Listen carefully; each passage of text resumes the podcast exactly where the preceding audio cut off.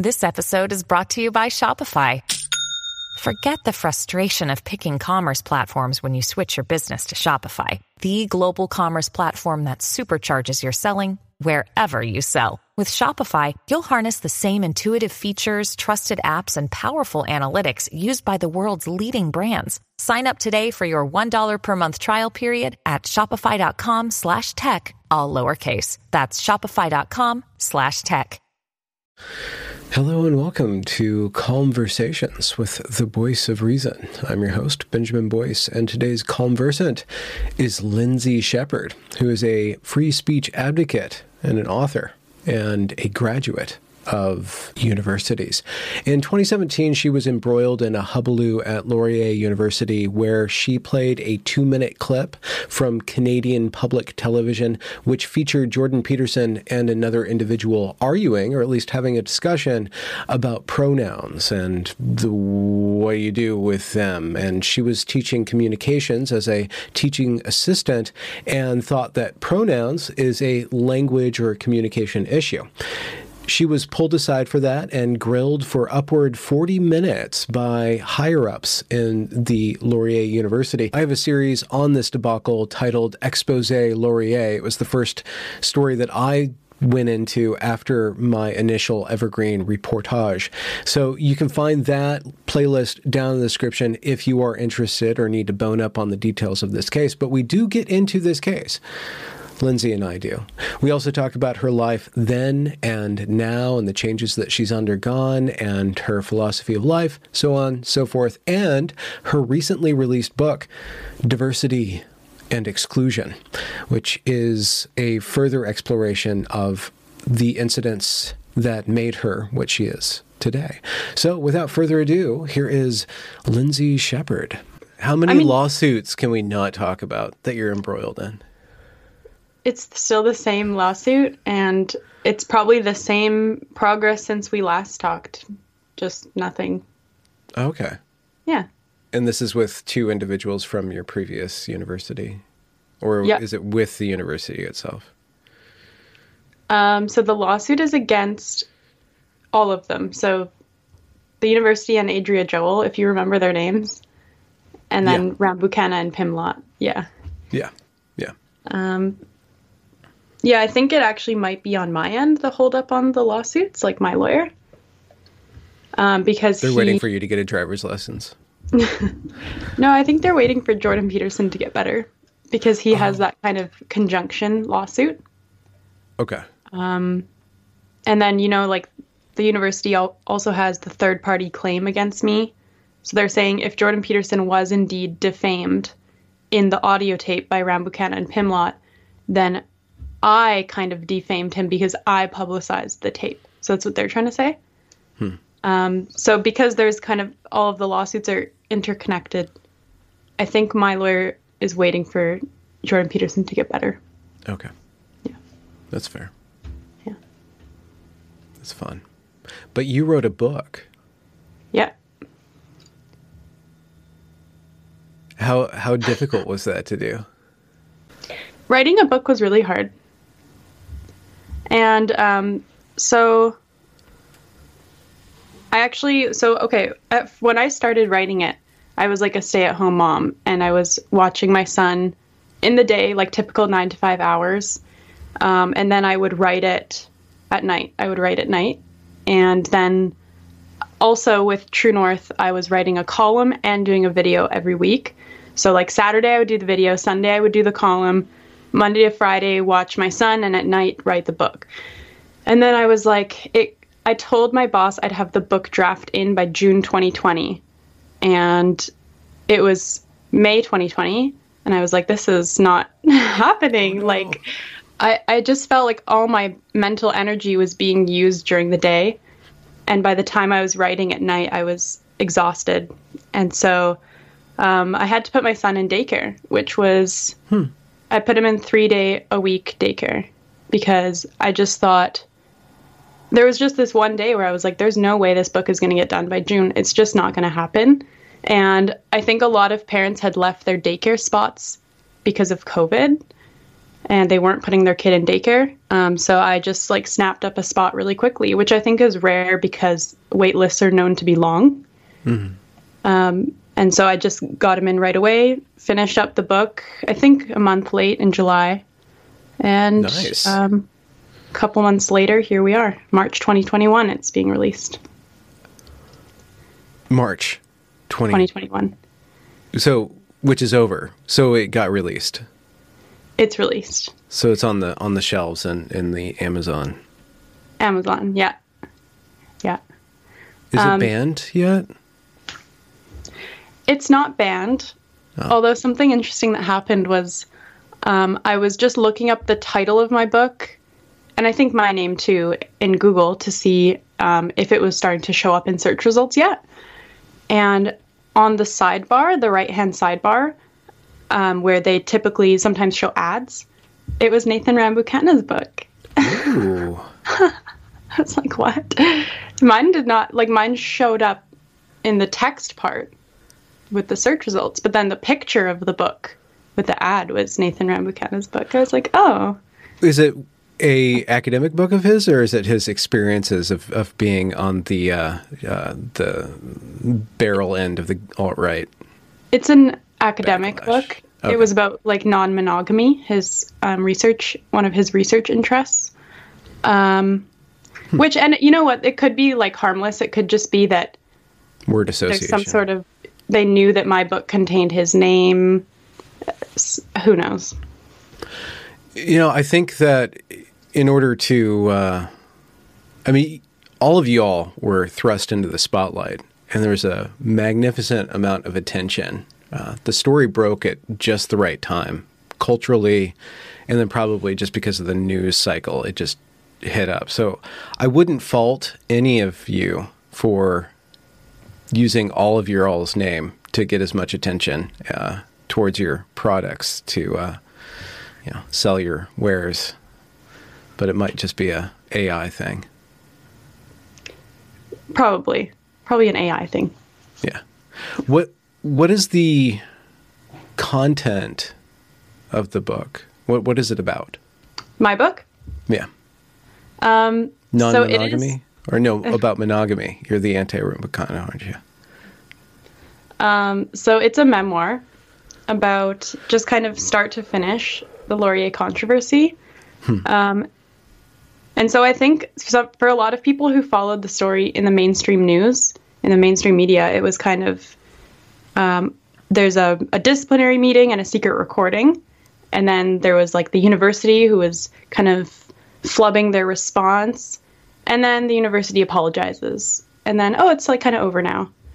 But as I document in the book, that wasn't it. There was so much more that happened after, and there was so much more happening behind the scenes.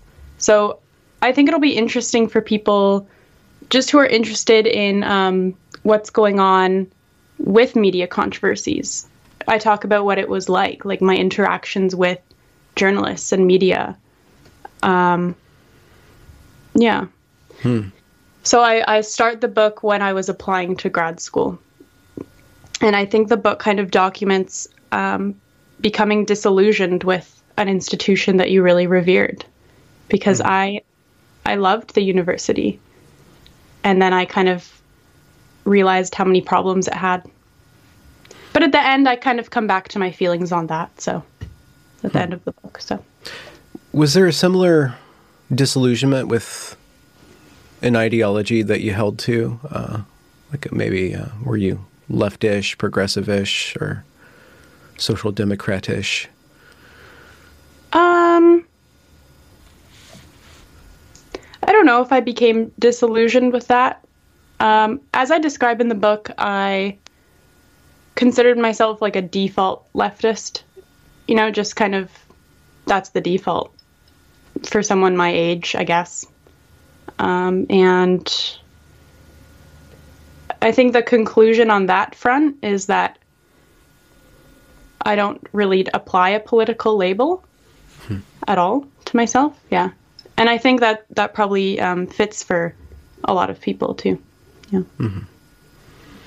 What about your relationship with, uh, I guess, politics or politic culture, social media culture, because you had a number of attributes that allowed you to capture and maintain attention. And you you became the focus, and I think you managed that phenomenally well. But what did that teach you about kind of being uh, thrust into the spotlight in that way, and the way that Twitter works and social media works, and and that whole discourse works?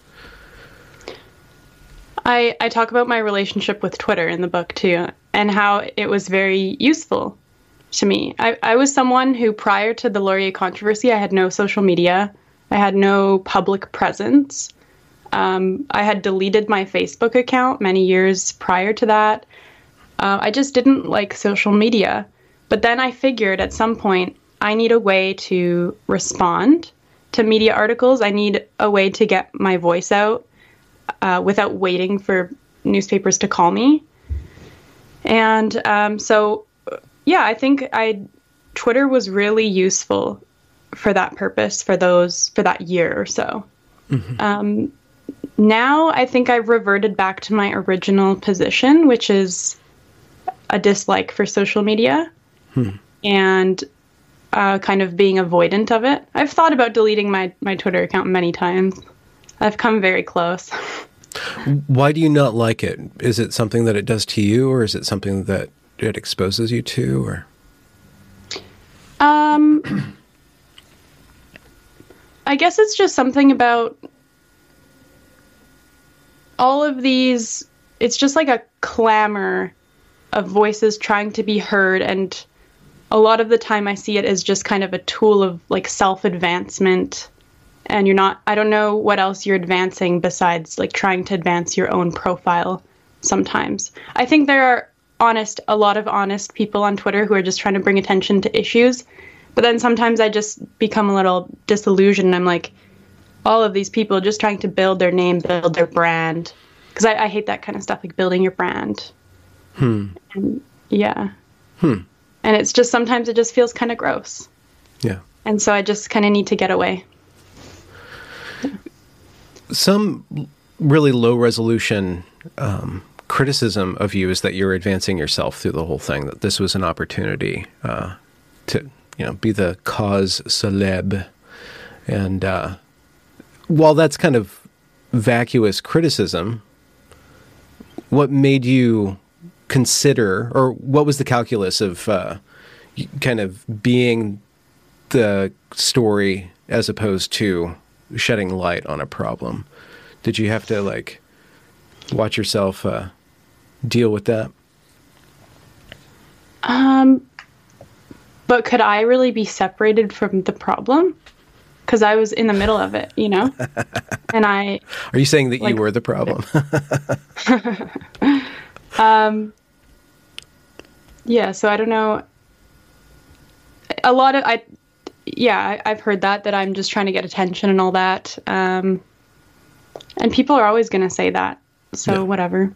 Yeah. Yeah. Yeah. What What about schooling then, or what about higher education? Uh, you said that you got disillusioned with the institution, presumably Laurier. But what do you think about the state of Canadian higher education and where it is, where it's headed, and that's what was nice about being at school at the time is you really could see everything going on. Now that I've graduated, I graduated in 2018, it's so hard to know what's going on. You need people who are there exposing what's going on. Yeah, like leaked emails are good hmm. and stuff, but you need people who are who are really there and willing to willing to expose um, and who's doing that right now? I don't know in hmm. Canada.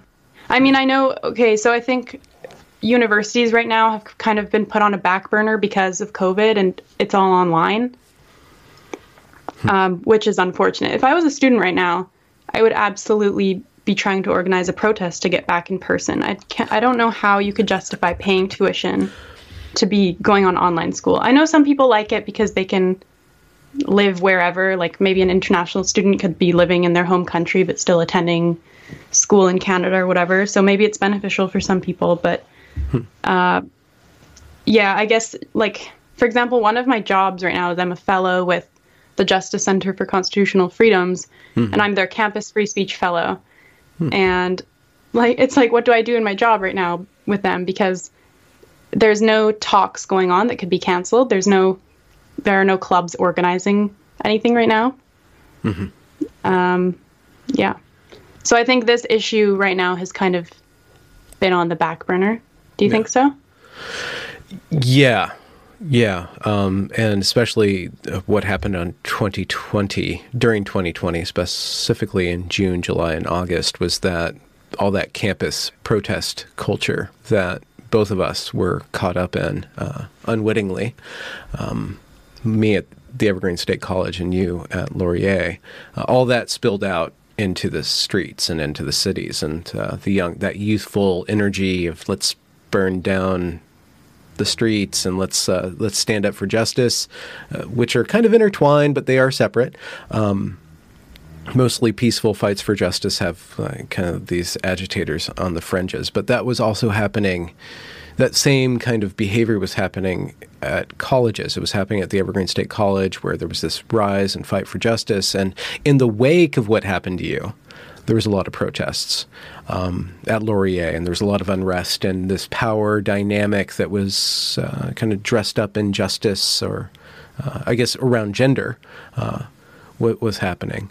Um, and I think that both of us were involved in kind of a historical kind of moment in in a way that when people look back and are charting kind of the arc of things, I think Evergreen was a particular uh, display of of a particular moment in time, and Laurier was as well. Uh, so, what do you think? Like speaking to history right now, like what what was going on in higher ed in 2017? What did you see, and what did you expose? Um, I don't know how to answer that. I mean, since I was in university, um, I don't I don't think I experienced anything else. Uh, I first entered university in 2012, so I can't remember anything other than kind of an activist philosophy. Okay. In almost every aspect of the university. Mm-hmm. Um, and I kind of dismissed it. I was I was probably one of those people who was I would I would see posters talking about fat phobia and um, land acknowledgments, you know, like living on unceded territory, that kind of stuff. And I would just be like, whatever. And then I would move on.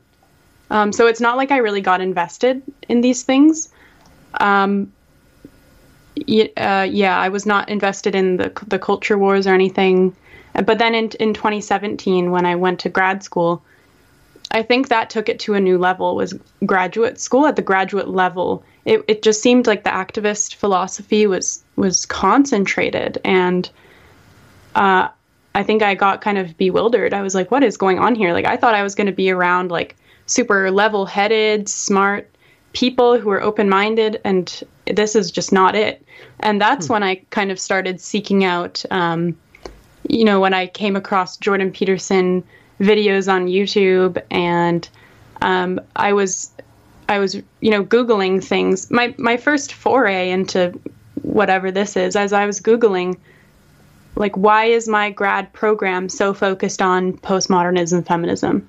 And from there, I started reading articles about it in publications that are still recognizable today, like Areo. Mm-hmm. Yeah. Um, because before I had never Googled those things. I w- I'd never felt that way.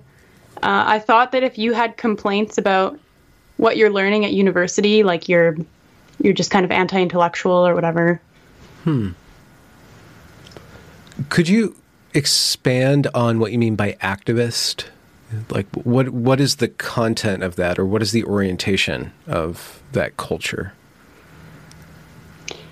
I guess I'm using that word to mean like actual like rainbow center protests, like that kind of stuff. Uh, where they where they protest like hate as as in being like anyone who questions gender pronouns, whatever. Um, I'm using it to mean hmm.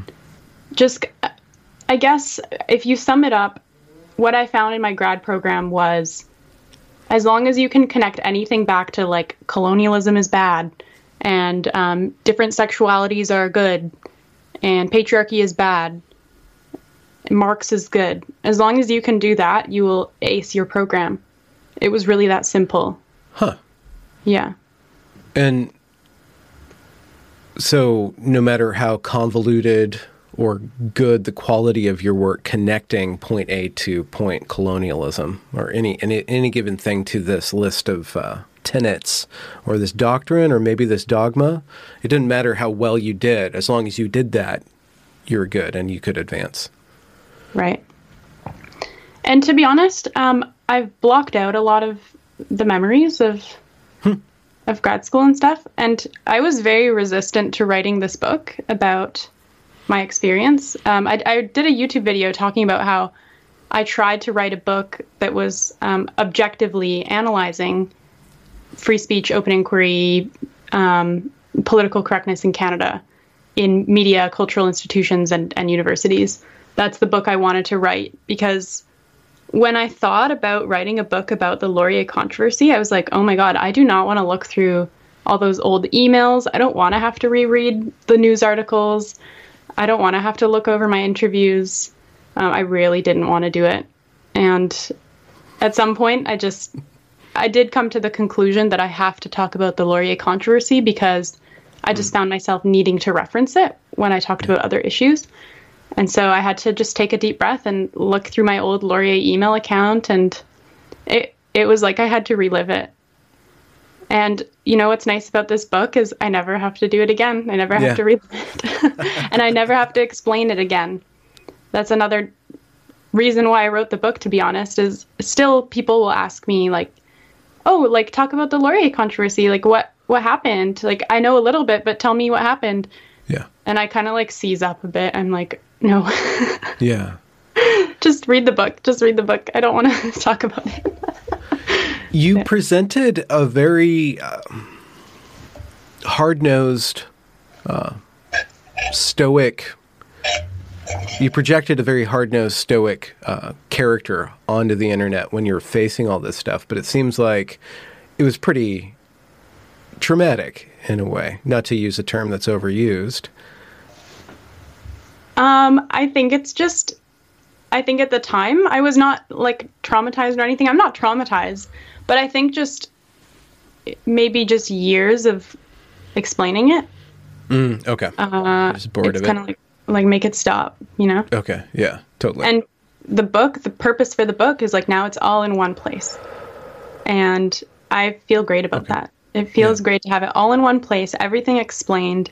I don't feel like anything is missing anymore.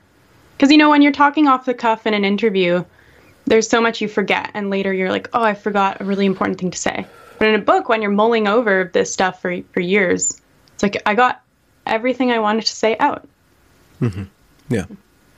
I'm almost at that with my Evergreen story. I, I, just have to do, I think, three more episodes, and then I'm done. Uh, though I'll, I'll have to keep on talking about it because that's my expertise, as they say. Yeah.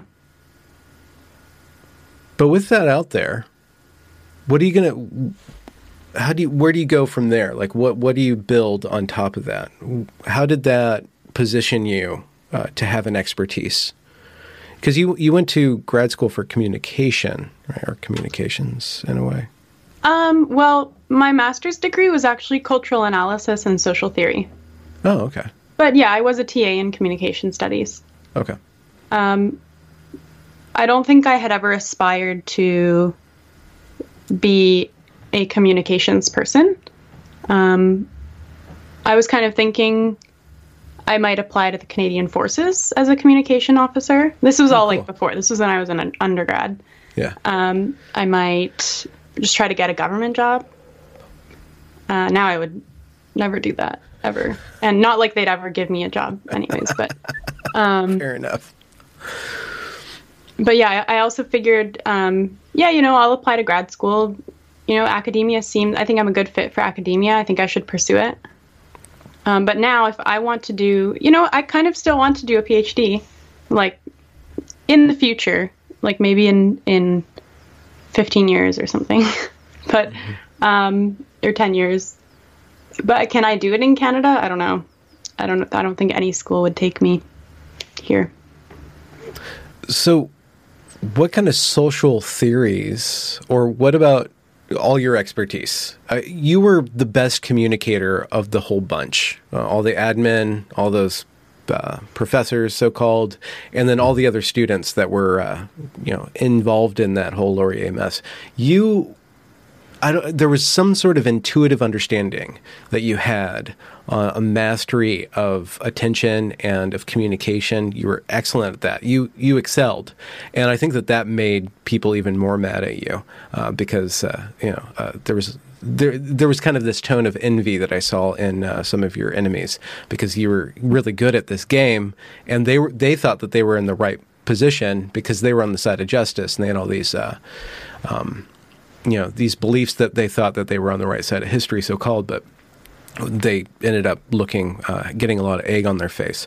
You excelled at communication, but also, like, how, how do you understand these social theories, or what do you think uh, from from your actual degree is useful for us in this current cultural moment, uh, COVID aside?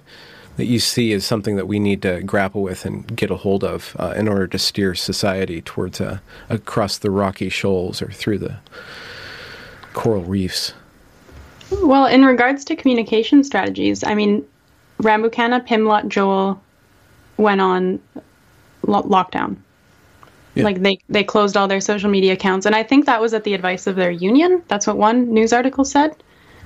Um, and I just I just can't imagine what that's like to be embroiled in having your name in the news nationally and internationally. And I understand that they didn't expect this, and I understand there are ethical implications to what I did.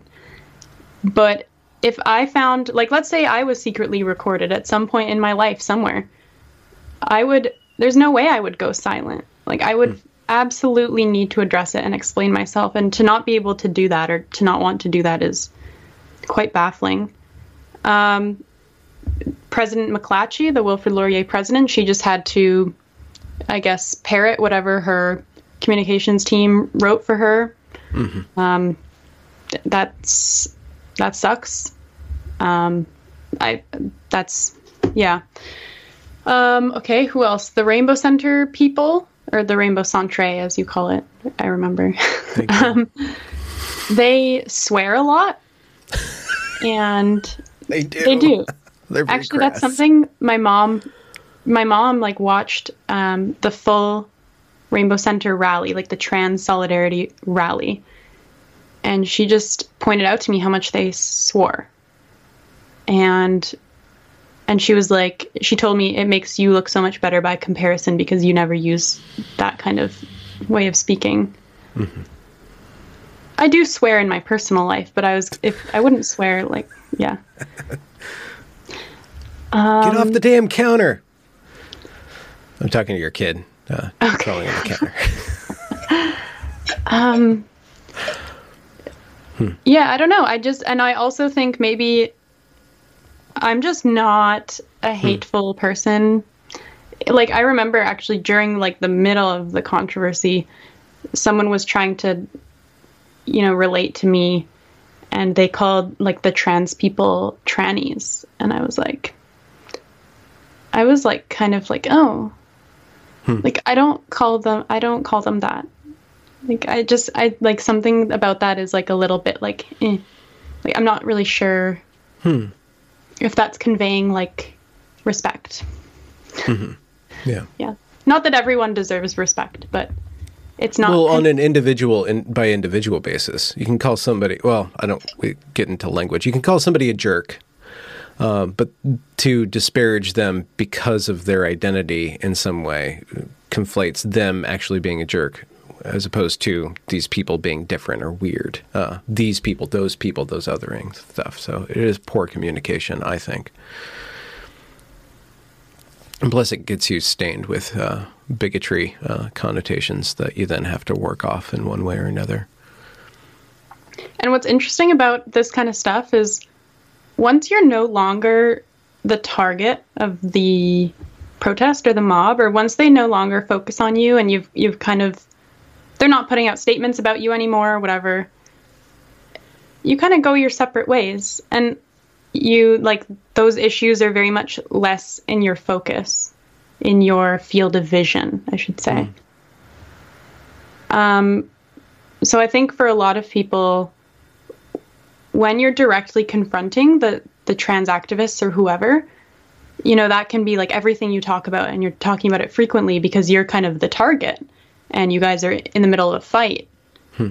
Um, but once that kind of dissolves, you kind of like forget about them. Hmm. Well, it, it's interesting. Um, you, what happened at Laurier um, was very helpful for me because I'd been studying Evergreen and trying to make sense of what I saw at Evergreen. And I spent six months focused solely on that. And then Laurier happened, and it was an opportunity for me to use uh, to see if if my analysis of Evergreen traveled outside of Evergreen. So it was very useful for me uh, specifically. But what that opened me up to was the conversations around gender and sexuality and transition. And that pushed me towards investigating that in the way that I thought would be uh, ethical, which would be to do it all based on interviews with all these different people and kind of not. I shouldn't say this out loud, but not talk to the people who want to shut down discourse and not really platform the authoritarians and the totalitarians. Give the the people who are open to uh, free expression uh, the mic for a while. Your involvement with that, the topic of gender and transition wasn't your fo- it didn't seem to me to be your focus your focus was about free speech and core liberal values so it was just that the rainbow centre was acting in an illiberal way of policing discourse and, and over overreacting to uh, dissenting views or just alternate views. Uh, you were talking about their behavior and not the the topic um, of gender or transition or sexuality or anything like that. Um, so it, you kind of went in. You were involved in a completely different way, uh, and then I you opened your story opened me up to trying to help that conversation by giving it actual conversation rather taking it taking the mic out of the hand of the activist uh, so we can have adult conversations.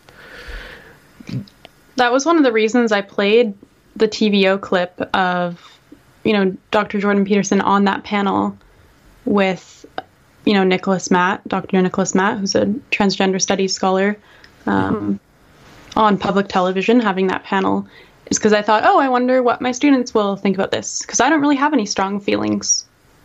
And I didn't. I just was kind of like, oh, let's hear what other people have to say. Mm-hmm. Um, I would say I learned a lot more about transgenderism over those years. Um, one thing I say in the book is that if you had come up to me in early 2017 and said, um, Do you think that trans women are women? I probably would have been like, yeah, sure. but now, like, I would say no. Hmm. And I, I'm grateful to have been exposed in a, in a different way, you know, by by people like gender critical feminists who and and like detransitioners who are talking about that stuff. Um, although there was one moment that kind of thinking back kind of woke me up. So, do you ever watch the show Survivor? Uh, is that the one with the island and the people yeah. with the torn clothes on it? Yeah. Yeah. Torn clothes. Yeah. Yeah. Well, they're falling so, apart. Yeah. Yeah. Well, I I loved Survivor. It was my like favorite show. And in in I think it was May 2017, they had an episode where uh one of the gay contestants outed one of the trans contestants during like a tribal council where you you talk about it before you vote people out. And and I remember thinking and it was this big outrage. The gay contestant, he lost his job like in real life. um, for outing the trans contestant on TV. He all he said was he he did suggest that the trans person was being whose name's Zeke. I think it was Jeff and Zeke. Zeke was the trans person. He suggested that Zeke was deceiving people by not um, being honest about it, which maybe wasn't the right way to say that. But mm-hmm, mm-hmm. I mean, do you deserve to lose your job? No. I think he was also very apologetic. I think I remember that he might have cried. Um, and I remember thinking I was outraged at the time, actually. So maybe that was like kind of an original red pill or something. But I remember thinking you were outraged at at, uh, at Jeff's treatment, Jeff or losing his job and okay, the way yeah. he was treated, all because he said this person is trans. Because I thought obviously the producers of Survivor knew that this person was trans. And if they really wanted to protect that, they would have cut out that segment and they would have refilmed it. No, no, you but know, instead, it's reality reality TV. They're they're pushing for that. They want that. That's what gets the ratings. Yeah, and so I just I remember being so mad at yeah, how Jeff was treated because of that. Not and that was kind of my only um the only thing that I thought about trans people by then. Or like my only encounter with maybe like shutting down people who I don't know you know? Yeah. Yeah. Cancel culture in its yeah. infancy. Yeah. Your, your topic, um, or the topic that you were, I, th- I think of what you were involved in was a, a particular moment in, in the tra- trajectory of uh, public conversation, and you were at the free speech moment. The conversation kind of has moved on because we're tired of talking about that anymore. But what are your thoughts on like what, what's your issue? If you had an issue, um, and I guess you have to have many, but how's your issue developed from where it was?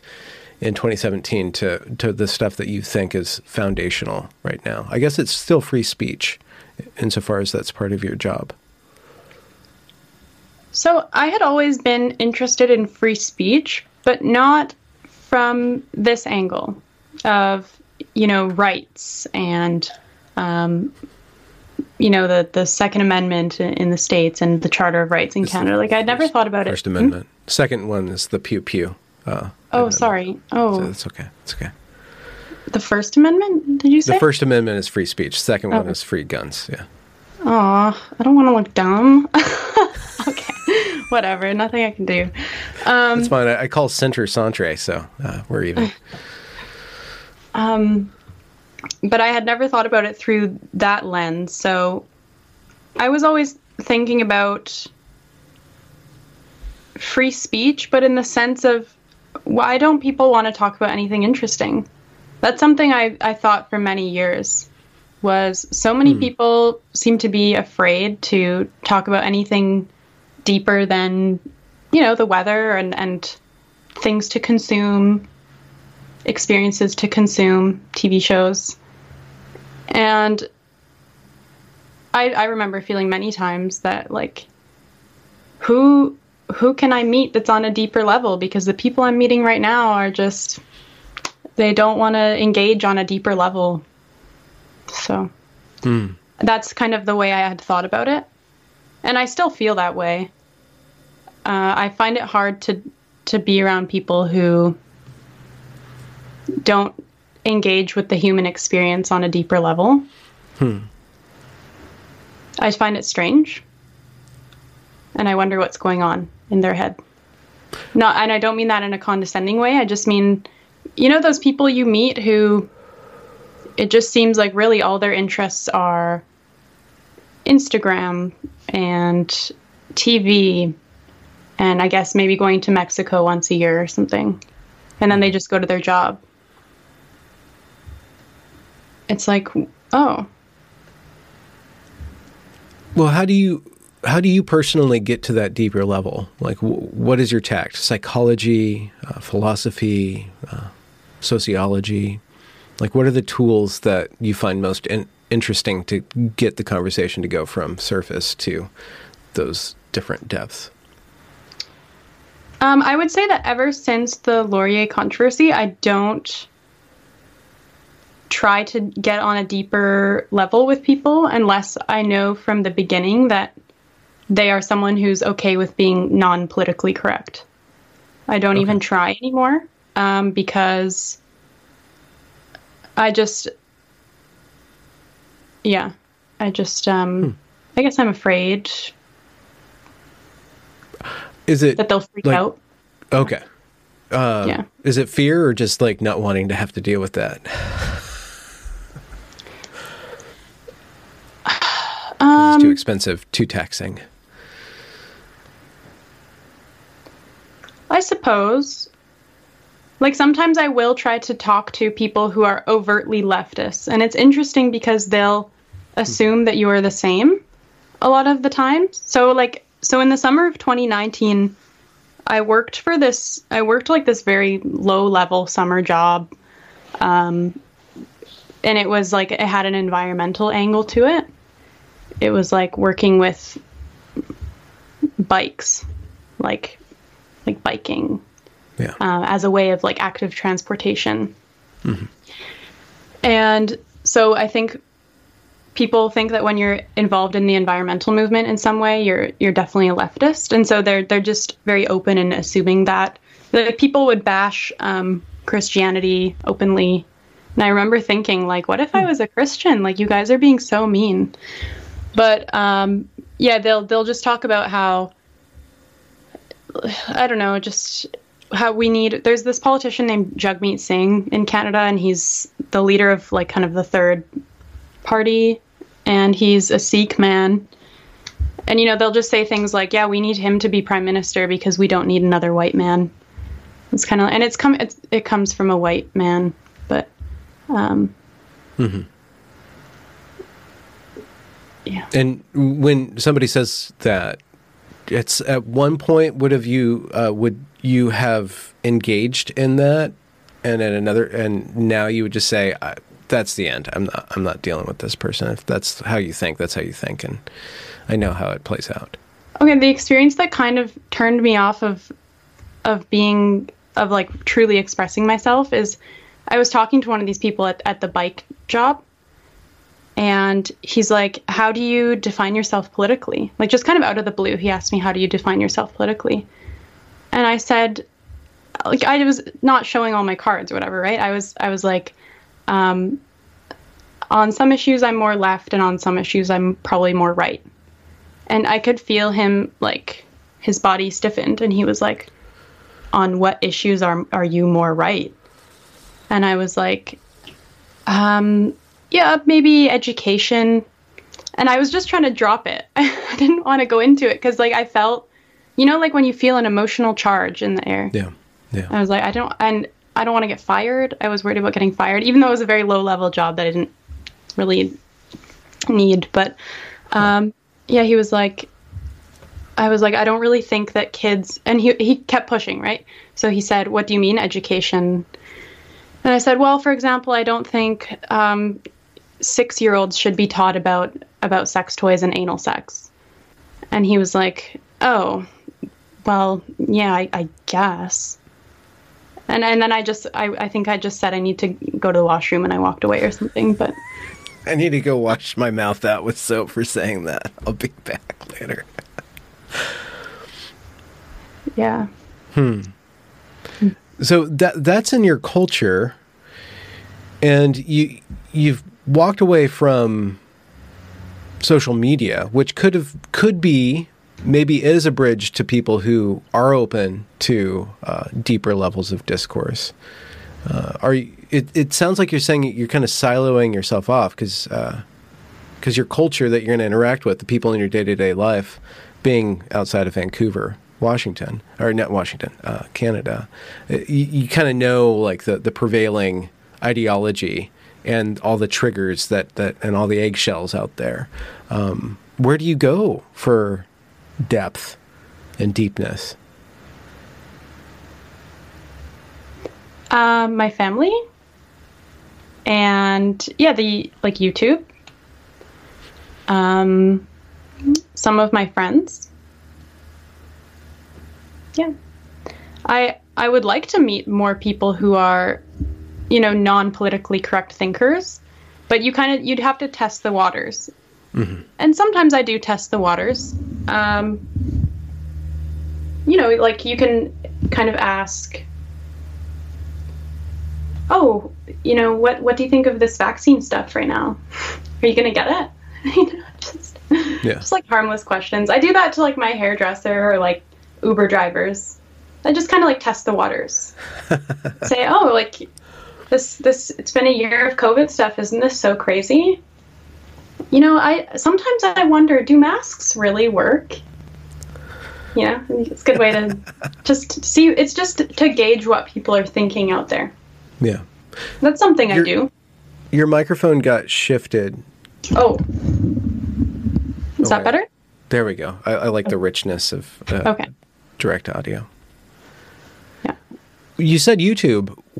Hmm? So that is technically social media, but there's something else about that form that you like. What do you get out of that, and what do you do with that? Um, how's that going for you? Because you started a channel a couple years Yeah. ago. Yeah. I guess I mean right now. I guess I mean more listening on YouTube. Um, so yeah, I consider YouTube kind of like um, at least the long form like conversations. I consider it just kind of like eavesdropping.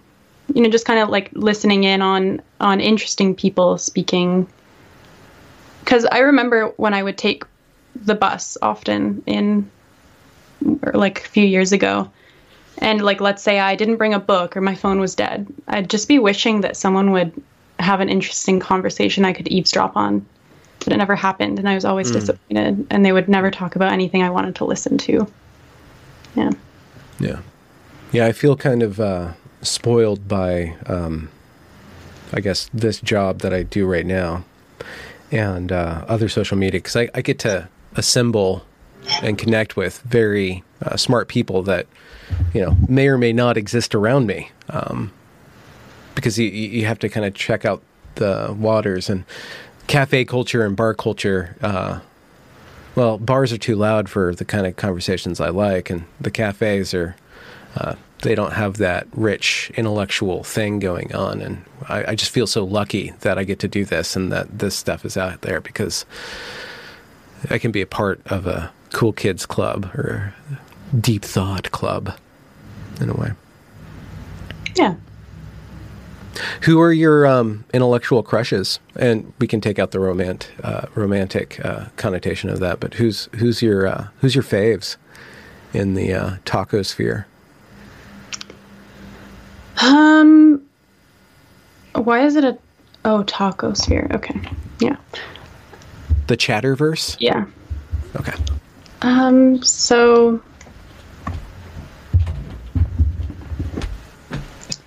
um i don't really want to divulge Oh, okay. Okay. Yeah. That's fine. Yeah. Okay. We don't need to go there. Okay. Who, who's somebody that you think that m- more people uh, should listen to then? Can we, do you have anybody that you recommend people to check out more of? So the thing is, like, one of my friends, I guess she, I would call her my friend, um, Robin Riley. She said right now YouTube is a graveyard. She said that on Twitter, and I remember thinking it's true. YouTube is a bit of a graveyard right now. In a lot of ways, like a I guess a lot of people stopped producing, stopped talking. Yeah. I know you're out there. Meghan Murphy is out there. I like. I'm subscribed to Meghan Murphy. I'll, that's one show I like. Um, yeah, a lot of people have gone gone silent, and I've kind of done the same thing on my own channel. The thing is, I don't like to to make videos when I don't have anything to say. And so a lot of people will say, you know, make more content. It's like, but I don't have anything to say right now that I'd You be willing book, to say though. publicly. Yeah. What? You have your book. Yeah. Yeah. I just mean, um, it- to go back to what we were saying earlier, I I really like to have private conversations. I, it's having a public conversation is really different than having a private conversation, and so um, when yeah, you need to have yeah, podcasts are great, and some people are really open on them, but I'm someone who's more open in private. Mm-hmm. I can kind of tell. Really? yeah. The um, that that's something that I uh, I admire about you. Uh, that you became incredibly public for about 16 months. Uh, six months really strongly, but probably about a year, year and a half. I, I don't know how long you would. You probably know the time uh, scale uh, better than I do, having lived through it, um, and making the decision to say, okay, I'm done here. Uh, kind of like you're like the police, like Sting. You know, you're you're standing in front of you have this huge crowd. You're like, ah, I, I think we did, we we made our songs, we we did uh, our albums. It's time to let go, and, and now you've moved on. You uh, you weren't um, you were given the gift of attention, but you use that for what you wanted it for, and you've kind of you've gone in a different direction. It seems like having unplugged from that. Yeah, I mean, a lot of people were like, "Oh, she's just gonna make a Patreon and and live off of that." But I never made a Patreon, not because I think there's anything wrong with that, but uh, for the reason that if I don't have anything to say, I don't want to have to commit to producing something every week or every other day. Yeah. Uh, because sometimes I just I don't want to create content for the sake of creating content. Uh, that's why I never did that. But I did start working with True North. So I did. Um, they're a media organization in Canada, and I was doing videos with them. I still do videos sometimes. Right now, I'm focusing on the book and have been for a while. But mm-hmm. yeah, so I still am kind of public in that way. Um, but taking a journalistic approach and I think that's that's another reason I went more quiet on social media is because I found that things I wanted to say wouldn't really be becoming for looking at the organization I work for. Hmm. And I found myself not wanting to be too partisan or whatever. Not politically, but not to any political party, but just partisan in an ideological way, I guess. Yeah, in the mosh pit. Yeah. Yeah. So and so I kind of feel sorry. Yeah. So I kind of feel sorry for like blue checks because they're always kind of take like blue check journalists. It's like they can never express their own opinion, or else they'll be taken as an as an example of bias, which they are. But hmm. I guess it's just it's unfortunate to be in a situation where you can't really express yourself for fear of, you know, your yeah. job. Yeah. Yeah. What is the course of your content uh, now and, and going forward? What what do you want to focus on? What are the issues that or the ideas that are most promising for you?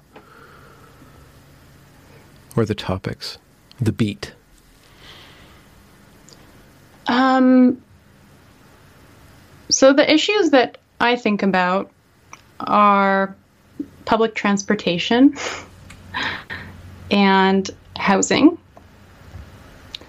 and um, hmm. generational divides and wealth inequality, that kind of stuff. Immigration in Canada, too, because that's connected to the housing crisis. Um, but still, free speech. It's just that I think on those issues, um, again, like I would, I could have a lively private conversation about what I feel about those things. But when it comes to the public sphere, I'd need to come probably with more sources to cite. Yeah. Okay. Mm-hmm. Yeah. So y- you are taking a more studious approach to issues, which uh, causes you to need to in- disengage from the uh, the battle zone in order to to establish kind of a case, maybe about like here's some problems with housing, here's some solutions, here's the data, and then the big questions. Here's like painting a bigger picture kind of thing. Right, and the pandemic too. I would say, um, which I call a scamdemic.